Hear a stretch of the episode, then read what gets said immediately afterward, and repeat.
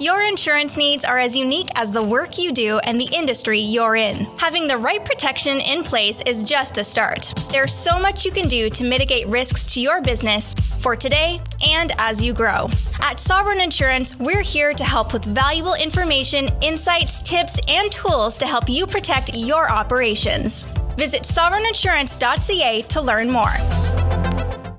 As a small business owner, you are the business, and you know the time you're spending on payroll and HR could be spent in a hundred better ways. Ceridian PowerPay is fast, simple, and intuitive software trusted by over 40,000 Canadian small business owners like you. Automate your HR and payroll processes, keep track of compliance, and pay your people from your desktop or mobile phone. Free up time to focus on what really matters when it comes to your business and get back to doing what you love with Ceridian PowerPay.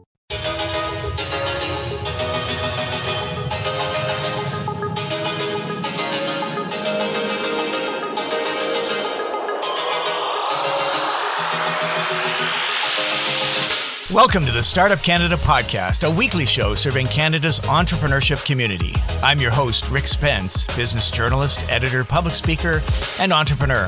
After 15 years as the national entrepreneurship columnist at the National Post, and as the former editor and publisher of Profit, the magazine for Canadian entrepreneurs, I've learned what makes Canadian startups special, scalable, and successful. On this show, we connect you with Canada's most innovative and entrepreneurial leaders and changemakers. You'll meet the people driving the entrepreneurial movement, and we'll share their first person adventures and their tips, hacks, and best advice for running startup and growth companies. The Startup Canada podcast is a production of Startup Canada, the national rallying community for Canada's 3.5 million entrepreneurs. Don't forget to subscribe to the show on iTunes, SoundCloud, Spotify, Stitcher, and anywhere else you listen to your podcasts. To entrepreneurs everywhere, this is your show.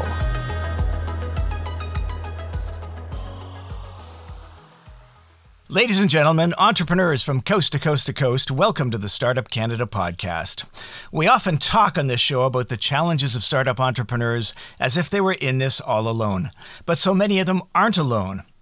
They are leaders and they have all the awesome opportunities and many responsibilities that come with leading employee teams. So we're going to explore all that on the show today with our guest, Stuart Ducoffe. Stuart is an employment and labor lawyer as well as a founder of E2R, which powers the Ceridian HR Advisory Services solution.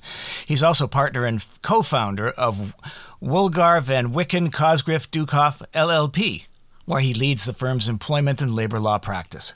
Prior to founding E2R and the law firm, Stuart practiced for many years with one of Canada's largest and most prestigious law firms. Stuart is one of only a small group of employment and labor lawyers certified by HRPA as a certified human resources leader, CHRL. Welcome to the show, Stuart. Thanks, Rick. Much appreciated. Oh, we're glad to have you here.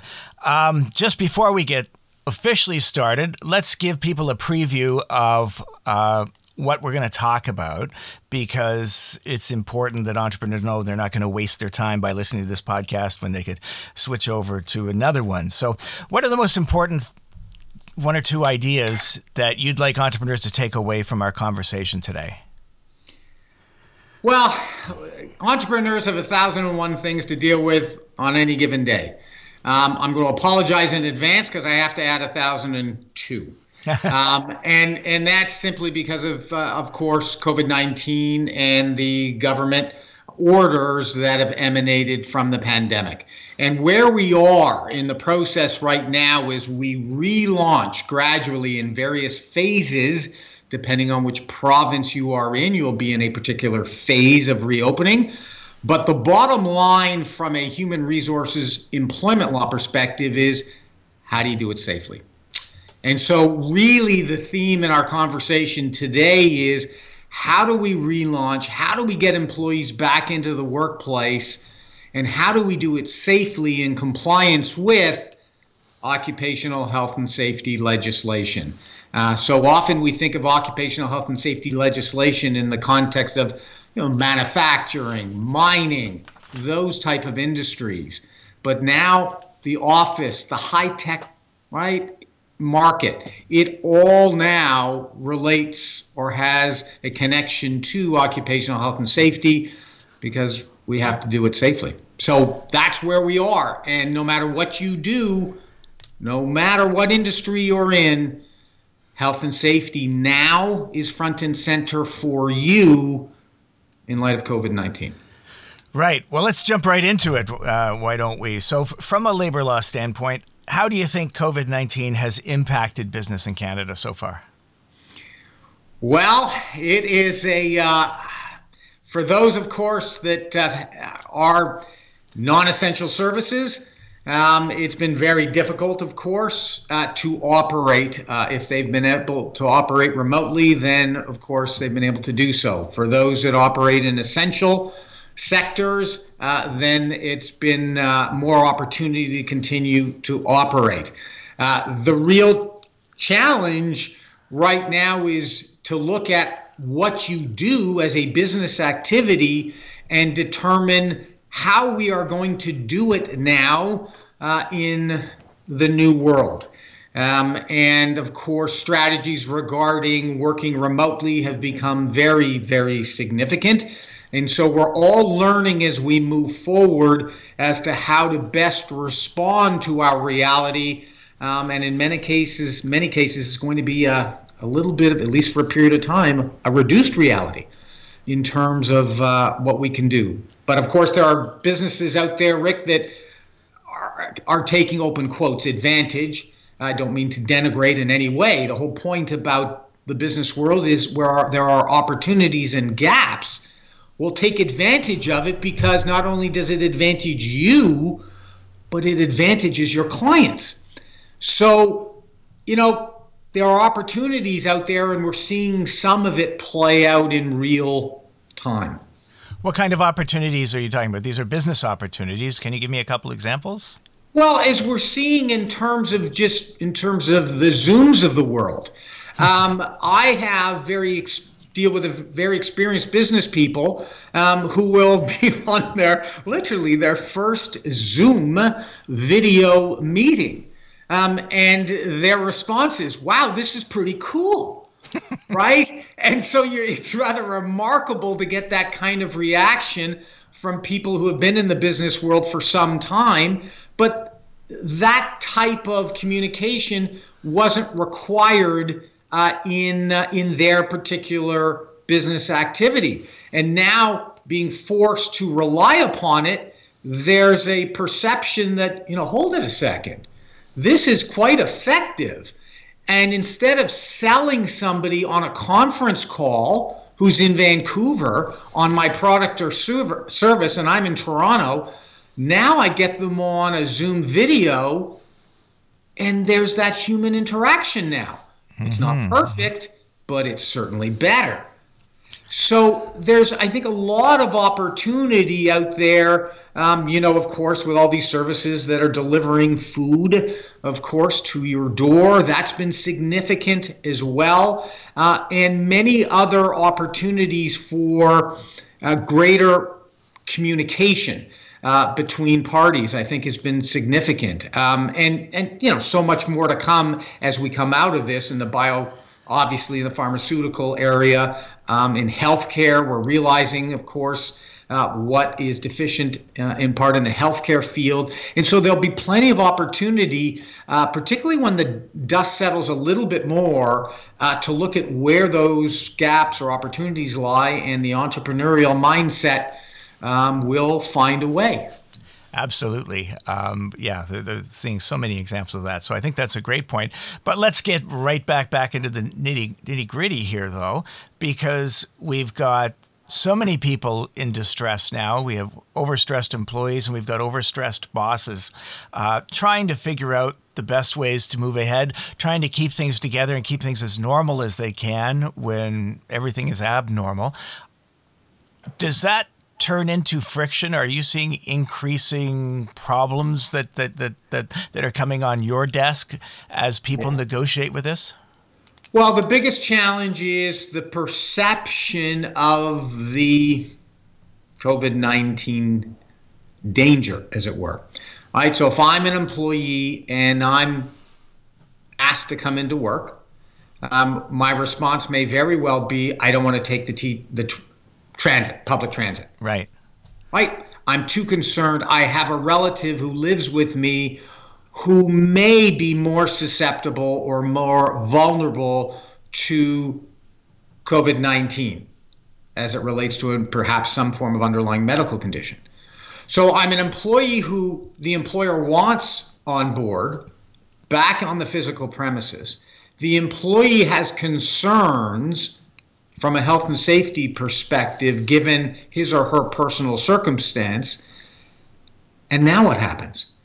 Can the employer insist that the employee attend at work because the employer has engaged or implemented all the appropriate safeguards as recommended by the appropriate health authorities, including social distancing, you know, perhaps plexiglass barriers where appropriate, uh, PPE, personal protective equipment that's being made available, scheduling properly so there's no overlap in employees, making sure even in common areas that we do, we ensure there are no breaks where all the employees congregate in one location. In other words, the employer taking all the appropriate proactive measures to limit right employees for the most part, breaching the two meter rule of social distancing. So don't keep us in suspense. What's the answer? What? Well, who's right? And, right. So the so there you go. And and Rick, that's the very question. So you have the employer who does all the right things, and the employee says, "I'm still concerned. I don't want to come in." Now we find ourselves, if we're going there, into the legal arena. And that's now the occupational health and safety legislation. And I, as an employer, have an obligation to ensure I take all those steps necessary to protect the health and safety of my workers. But if I've done all of that, Rick, well, I'm doing what I need to do. Employee, now you have the obligation to attend at work.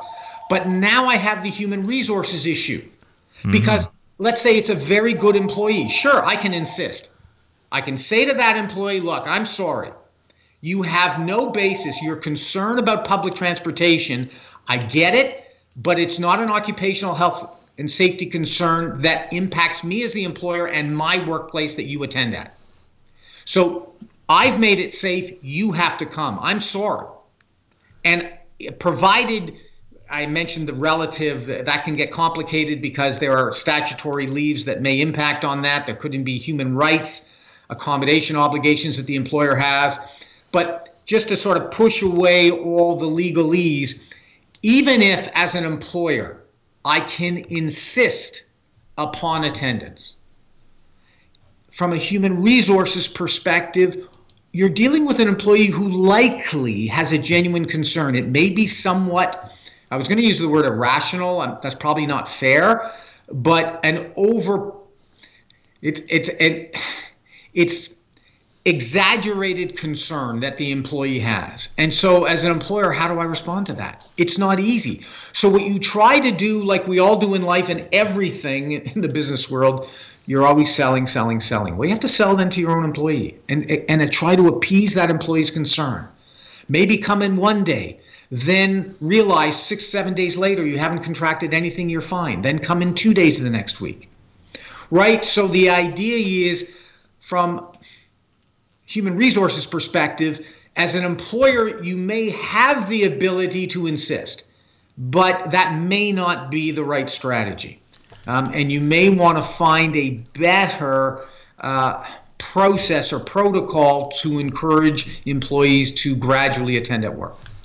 Interesting. So the law, I guess, is it can be black and white, but when law intersects with people, that's where we say, okay, maybe the law isn't the only thing that matters, and there's context and strategy around the actual interaction. Yeah, and, and, and Rick, that's so true because when look at, at, at the yes, there are laws that have application to the employment relationship. There's no question about it.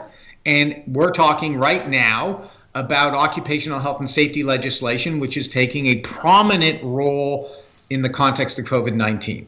So employers, even satisfying their obligation, nonetheless have to realize we are dealing with such a unique circumstance that you cannot apply sort of I'll call it old protocols to the to a new set of circumstances, um, and so you have to figure out a way to navigate with your employees because at the end of the day, what are your employees there for? I don't care if you have one, three, five, 25.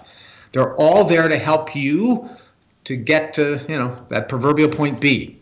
All right. So if I if I need them, I need them. But let me ask you what the worst case scenario where employees feel that they're being forced to either return to work or quit.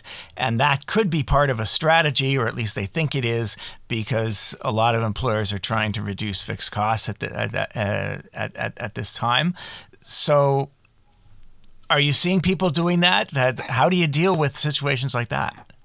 The I, I, I by and large, and, and that understates it. Employers really do approach employment relations uh, positively. Uh, it's it's only in those unique circumstances where you see, um, let's call it an attempt uh, to abuse, as it were. Um, but as a general statement, employers treat employees pretty well. Um, in those situations where an employee has reason to believe there is a concern, then there is a mechanism under all occupational health and safety legislation for an employee to refuse to work. So the employee can say, for example, I was in today and I saw that the employer did not implement the appropriate guidelines to protect our health and safety. So, for example, um, they were encouraging that employees work physically almost together so that they weren't respecting they weren't respecting the social distancing. So now i'm concerned i may be asked to do that given the nature of my role. So i'm refusing. So what happens? Then you're under occupational health and safety legislation it actually triggers a mandatory investigation by the employer typically together with a health and safety representative or a committee, a member of the committee, depending on the size of the employer, where you now conduct a, an investigation. If you can remedy the situation, then it's remedied, it's great, the employee goes continues to work. But if you can't, or the employee refuses and says, I don't think it's still safe, then you literally call the Ministry of Labor. It's called different things in BC, WorkSafe BC, in Ontario, Ministry of Labor you're calling, and you're calling, and an inspector is dispatched so, to the workplace. So, explain to me how this works. So, uh, the, the employee doesn't blow the whistle. The employee communicates with the boss, and then the and, and then management calls in the uh, the. No. Typically, the employee would call in, although the the employer would know that that the Ministry of Labor is being okay. called in because they couldn't come to a resolution. Right? They didn't come to a deal on this health and safety concern. The employer says, no, I think I've satisfied your concern. The employee says, no, you, no, you haven't. So the process, it's a legal process under the legislation. The employee now, in effect, will call the Ministry of Labor and say, look, I'm refusing to work. I believe I'm endangered. And the Ministry of Labor will send out an inspector. Now, just as a, by way of general statement, more often than not, an employer will be successful in that regard.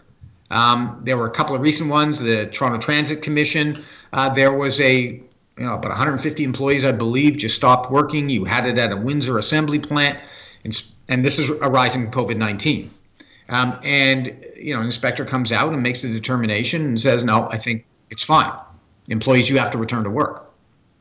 So, more often than not, the employer's proactive steps are adequate. Um, but that's, you know, we have a just a snapshot, of course, of what has happened to date. This is going to persist as we open up more and more businesses and employees have concerns. Um, employees will exercise their right to refuse to work. From an employer perspective, right, you've it's it's upending, right? You're trying to you're trying to get your business done, and now you've got maybe an important person saying, I, I, "I'm not doing anything." Right now. So I have a theory in life is that you do whatever you can to avoid calling in the lawyers. Does that make sense? Other than me, that's accurate. okay. So, so, so what we're saying is that is overall it's best that employees and employers, bosses and, and their team, that they, you know, talk this over, talk frankly, communicate well with each other. Um, there are um, resources for both sides if they need it, but in general, uh, maybe we just keep it civil. Well, you know, that's a good point, Rick, because that really that really underscores, I'll call it the theme of the Occupational Health and Safety Act or legislation across Canada. It's about a joint cooperative approach. That's what it's always been about. Um, and so, particularly now in the context of COVID 19, the idea is look, let's have a open, frank discussion about what the concerns are, and let's see if we can eliminate that concern. Um, so yes, that's the whole idea is to seek to resolve it on an informal basis first, and if there if there exists a continuing concern, then you resort to an inspector from the Ministry of Labor. The other thing I just note as well, because it's important for all employers uh, attending on this conversation to understand, is employers can't engage in what are called reprisal actions against the employee for having relied on these provisions under occupational health and safety legislation. So if I'm upset as the employer that this employee, I think the employee has an ulterior motive, but I can't really, I'm not sure what it is, um, but that employee has exercised his or her right to refuse and even called in the inspector. Well, I can't subsequently, using the draconian example, terminate that employee two weeks later, say it's performance related, but I know but one of the primary reasons, or even one of the reasons I terminated, was because he or she aggravated me by calling the inspector from the Ministry of Labor to come in. That's a reprisal action, and I can be, as that employee, reinstated with full back pay. Um, so you, you've got to be careful um, as an employer. Uh, there are two things you, as an employer, when an employee says, I don't want to work, you've got to make sure you don't emotionally respond right? Because often in a, su- a, supervisors who have to get work done, right, certain budgets by a certain time, they get very frustrated and they can react poorly when they think an employee is doing it for all the wrong reasons. So you've got to be very careful on that end. And then at the other end, when it's all resolved, as an employer, you've got to make sure you don't do anything that compromises that employee's interest if it's motivated in whole or in part by the employee having availed, as they say, himself or herself of the rights under the occupational health and safety legislation.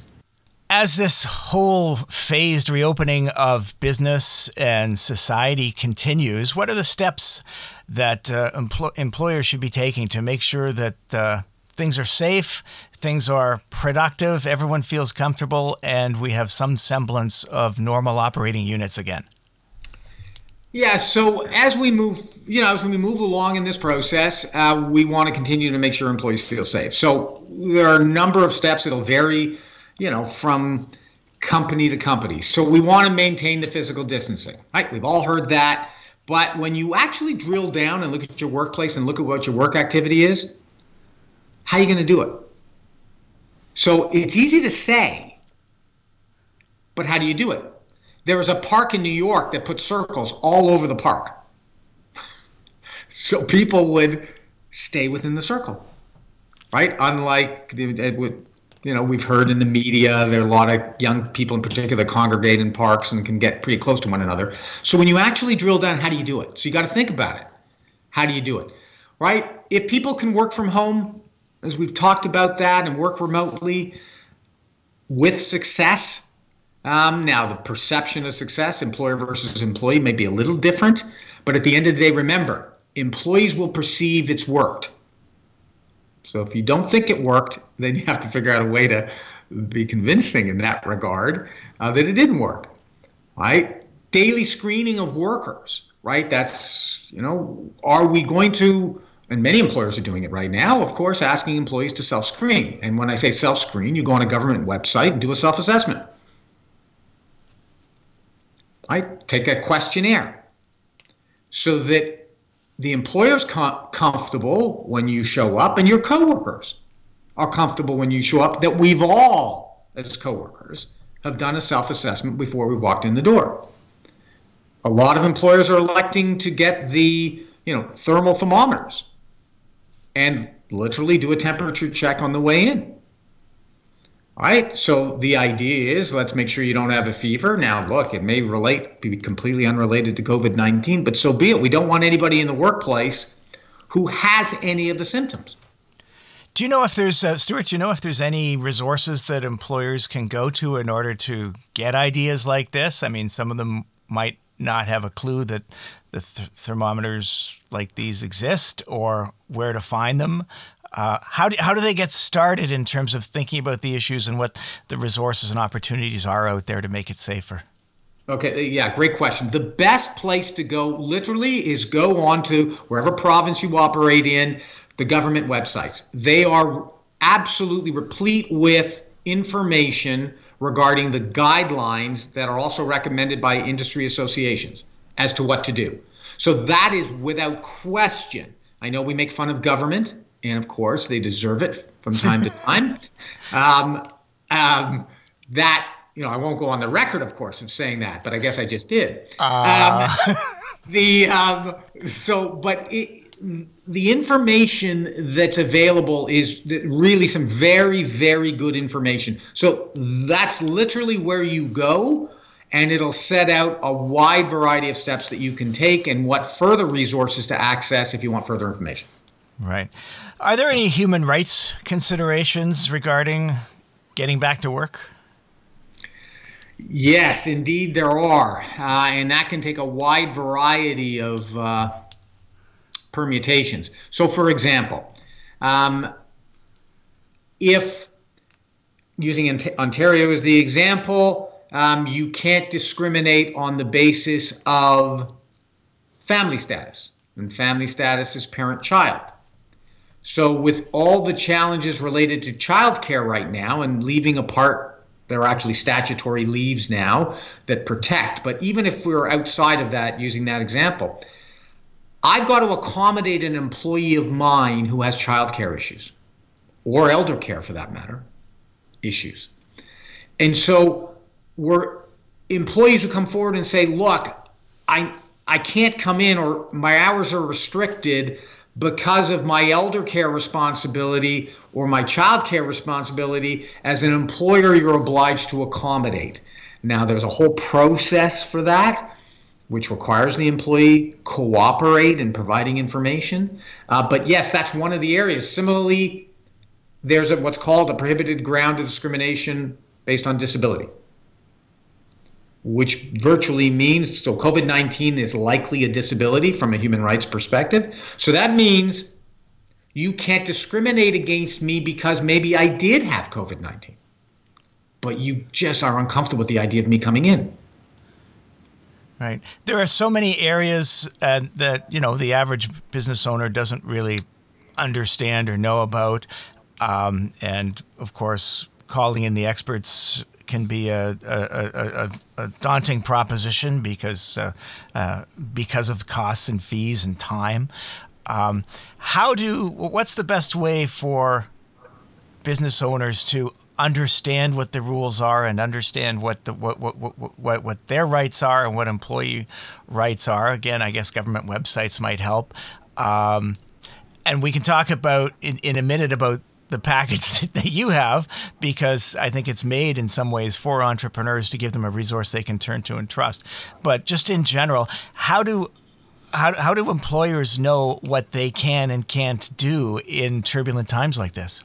That's a difficult question to answer because um, I, I would say to you, I'm a Canadian human resources leader. I'm also an employment and labor lawyer. And I can tell you the human resources space has metamorphosized into a legal discipline over the last 10 years. You add the complexity now of COVID 19, um, and you have such a layered complexity of legal compliance requirements that it's indeed a challenge.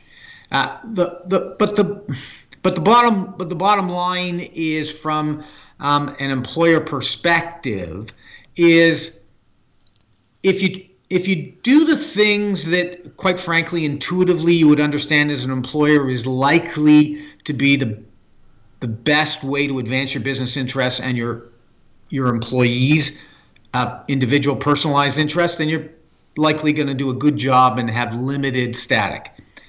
The the the problem is as we all know there are individuals who aren't particularly altruistic, uh, and and they do take advantage where they can, um, and and that creates a problem, and that's when you, as an employee, you often find yourself in a position where you said, you know what, I didn't protect my interests as well as I could have. And so, without having taken those, at least taken those steps to mitigate risk, to reduce my exposure as an employer, um, I'm always a little bit vulnerable. And and and just you know, and I know you mentioned you you talk about our program, but apart from our program, the idea is you want three things to happen as as an employer. You want to be able to mitigate risk, protect your interests, contractually or otherwise. You want to get a return on investment on human capital. It's typically your most expensive or one of the most expensive operating cost components. So you need a return on investment. You need to know how to manage human capital. And then third, who's doing the HR work? Am I doing it in house or am I getting somebody else to assist me in that regard so that I can focus on my core business activity? So, you know, it, if you at least do the first two, you're likely going to succeed because you're getting that return on investment and you're protecting your interests. If you keep those two sort of um, overarching objectives in mind, you'll do a pretty good job. Okay. Let me tell. Let me ask you a little bit about your entrepreneurial journey because you're not just a lawyer. You've uh, you, you, you've you founded a, a, law firm, but but you've also created a platform uh, that changes the way legal services are provided, and hopefully, I guess, solve some of the uh, barriers that we've uh, been alluding to here. But tell me a little bit about, before we talk about that platform, tell me a little bit about the, the vision that went into it and your entrepreneurial journey. Uh, so, Rick, you know, I'm no different than any other entrepreneur. And as we talked at the outset of our conversation today, um, you do what you do. And then all of a sudden, you know, the revelation starts to hit you. Well, it's not being done properly. There's another way to do this. Exactly what happened to me. Um, uh, to, to, to paint the picture, um, I'm uh, I'm on the 53rd floor, looking out of my, you know, it's a nice office, um, and I'm watching planes land, and I'm on the phone with a client, and I'm billing them by hour, and it's exorbitant and I'm answering questions that, from my perspective, there's 80% common sense given my experience in HR legal area. And I said, this is crazy. So I said, we got to change it. So sorry, what was what was crazy about it? You were making too much money. um, the client was spending too much money. Uh, right. Let's describe it that way. Um, so the client is definitely, definitely spending too much money, and I'm looking at it going, this does not work for this small and even medium business. So I said, all right, well, how do we got to change this? Well, number one, we've got to make it unlimited support for a fixed fee. That's number one. Forget forget this idea of billable hour. It's it creates anxiety. The client doesn't tell you what they need to tell you because they're so concerned about the clock. Right. Forget the clock. Let's just make it unlimited. And then, secondly, let's bring in non lawyers. Non lawyers, HR people work together. And, and there were regulatory changes that allowed that to happen. And then, you know, E2R was born where we put HR people together with employment and labor lawyers. We went out to the market and said, all right, it's unlimited. Unlimited. And we do it based on the number of employees. That's the way the cost structure works. So we're talking incredibly low fees. It's astounding when people hear what the monthly fees can be for a small employer of one to 10 employees. Tell me about it. Well, for example, the, the, the, program for unlimited verbal advice and all these reference materials that they can access um, is like 229 a month. That's probably lower than that old hourly rate while you were watching the airplanes.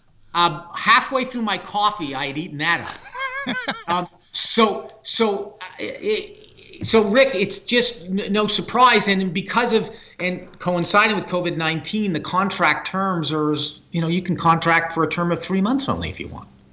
That's wow, it. That's pretty. So cool. you can get through COVID, three months, unlimited verbal advice, all these additional sort of educational materials are available as well. It's an amazing, amazing program. So have you been expelled by the Law Society yet? Um, they're uh, very pleased. We're, we're actually what's called uh, an MDP, a multidisciplinary practice certified by the Law Society. It's the other law firms that hold on to the traditional model of billing on an hourly basis. They're the ones that perhaps aren't my best friends. That, that, I mean, that, that, that sounds incredible. Tell, tell me a little bit about what this business is. Is it just uh, sort of a label? Is it growing? Is it uh, does it employ a lot of people? Is it exploding? What's happening? Yeah, so we've uh, you know we've been at this for some time now. We continue to grow. We have coverage right across Canada, um, and it's exciting to be part of every single industry and we're constantly coming up with a new wrinkle on the program and what the service offering is going to be to do something a little different. Um, you know we've added a recruitment element even to our program not all that long ago. Well we actually resumes come to us we vet them we do initial telephone screens. So remember when i said about that third component of sort of the fundamental deliverables as it were that any employer wants to wants to be able to achieve from a human resources perspective. The third one i mentioned was the offloading. Do you outsource? Well think about the labor intensive aspect of even recruiting for one position. Absolutely. Well we do it. Much of that. So so yeah so we're always looking at the market seeing what does the market need now? How can we respond? Covid-19 arrived and we said okay we've got to respond to that and and so we we introduce very short term contracts now. So so so help me understand this. So you're a partner and a co-founder in the in the law firm, wow. and E2R is part of that or separate from that? E2R is part of the law firm. And and that's exactly it. It's part of the law firm. So actually, clients, um, you know, benefit. We do this whole preferential rates for areas outside of what we do, so corporate work. So, you know, for obviously entrepreneurs who have shareholder agreements, they need to incorporate, all right, their minute books and all that, they all get preferred rates if they're on board on the E2R program. Right. And where does one go for more information about the E2R program? Well, the uh, there's the, the website. If they just look it up, E2R, that's all there and available. And of course, we're part of the Ceridian family as well. Uh, so all of you out there thinking of you know doing getting your payroll, uh, uh, if you outsource that to a reputable organization, you can't do better than Ceridian. And and and so you know we've been a part of the Ceridian family now for as I said almost 17 years. Holy cow! Can I ask how many clients do you have in the E2R program? How big a deal is it? Well, we've uh, we've got probably you know well in X north of 300 um, at this moment, and uh, and so it's a, you know it's a it's a it's a great great. I can tell you as a practicing lawyer, uh, there's no better way to practice. Uh, no better way. You mentioned the passion before. Um, I'm as passionate now, perhaps more so, 17, 18 years later after starting this, than I was at the outset. How does it change the relationship between the the lawyer and the client, and as a client, I'm thinking the small business owner, when they know the clock isn't ticking? Oh, that's a great. Oh, so glad you asked that, Rick. It fundamentally changes the exchange because when you're on the billable hour, just think about Rick. You were asking me a question, let's say, about human rights obligations in a particular circumstance. Well, you're looking, you're, you're, hoping I can get to the answer as fast as possible. And when I ask you additional factual questions that I want to elicit from you, and you know they're probably relevant, but you're getting frustrated because it's costing a lot of money. exactly, exactly, exactly. Yes. It's exa- it's anxious, anxious, anxious. And I, even though I can talk like I'm from New York, um, it it at the end of the day, it's not a comfortable interaction When you remove that pressure, not only do I get to know who your dogs are, your kids are, where you went on vacation, which already creates the human interaction with which will always benefit the support you're going to get as a client. Now you're comfortable in saying, you know what, you mentioned that three years ago, John said this in the meeting. That wouldn't have come out before. And then when you tell me that, I go, he did. Well, now we understand his orientation these last three years. Right? So we have a and, and what happens invariably, Rick, is you let's say we're talking about circumstance A. By the end of our conversation, we're into B and C that wasn't even planned. So now we're proactively taking steps to minimize, let's call it, a, a, a negative circumstance that, that, that, that, may arise. Right. And, and when you do that, uh, part of this change relationship is that you know, in the back of the client's mind, and particularly entrepreneurs, because every penny they spend is their own, uh, they're thinking he's only bringing this up to prolong the conversation. And so when that barrier is removed, when they then they know you're you're really thinking about them first. Uh, and Rick, it's not in our best interest, right? Let's just be frank about it. From a business modeling perspective, it's not in our best interest to have a long conversation. Right, it's not. But right. we, but but we, by the way, un- unapologetic high-end service provider. We do not apologize. We are high-end, and so our attitude is no. We are going to have an in-depth conversation um, if appropriate. I mean, of course, we're not going to take our clients' time unnecessarily, obviously. Right. But but the client knows exactly what you just said, Rick. They know if we're having asking a lot of questions, it's because it's in their interest to give us those answers because they know it's not in our interest to prolong the conversation. So what have we established? Credibility. Right. And and it's credibility and trust, which I think is and the trust. most important thing. So, just to wrap up here, the website is www.e2solutions.com. E2R Solutions. E, sorry, so E2R, E2R Solutions. Yes, indeed. And so you're based in Toronto, but it's available to anyone across the country. Exactly. Right.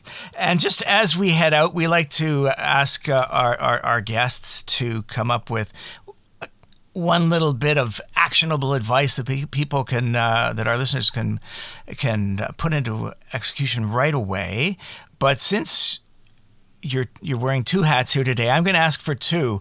One good piece of legal advice and one good piece of business building advice from your career. Okay, with respect to the first, you've got to do right now what's often referred to as a hazard assessment. So, take a look at your workplace now, figure out what you need to do to best protect your employees and then convey that to them so they're comfortable coming back to work don't just take the steps, tell them. Because you're trying to persuade them in part to come back to work. So convince them you've done everything necessary. That's number one. Number two, uh, in terms of the entrepreneurial side, um, you know, this is my perception. Uh, I started out as an employment and labor lawyer and a Canadian human resources leader many years ago, and I said, How can I change what I do? So I took my toolbox of expertise and I said, I got to be able to introduce another tool so that the client, and put myself on the client side, perceives they're getting serviced in a better way. Um, and so I didn't venture too far afield, um, stayed within my bailiwick, but I knew there was a way within that within that area that I could find a better way to service clients, and and and lo and behold, we're here today. I'm a huge believer that uh, a lot of institutions in our society need to have this sort of entrepreneurial refit uh, where people look at it and say, how can we make this work better for both sides? So I'm delighted to hear that you're, you're bringing that type of vision and innovation into the legal area where everyone where we, we need that we, we need that help we need those resources and we need better solutions. So so thank you for being um, a, a, role model and a leader in doing that. And, uh, and and thanks so much for being a guest on our podcast and sharing this advice. I think what it all comes down to is communication and trust uh, between the lawyer and the client and then between that client who's a business owner and their team. When you gain the trust of those that you work with and for, boy, you're 94% down the road. Absolutely. We've been talking to Stuart Ducoffe, founder of E2R and uh, a, a, partner with Woolgar VanWiechen Cosgriff Ducoffe in Toronto. Uh, a tremendous conversation, and I look forward to talking to you again. Thanks very much, Rick. Thank you. Bye bye.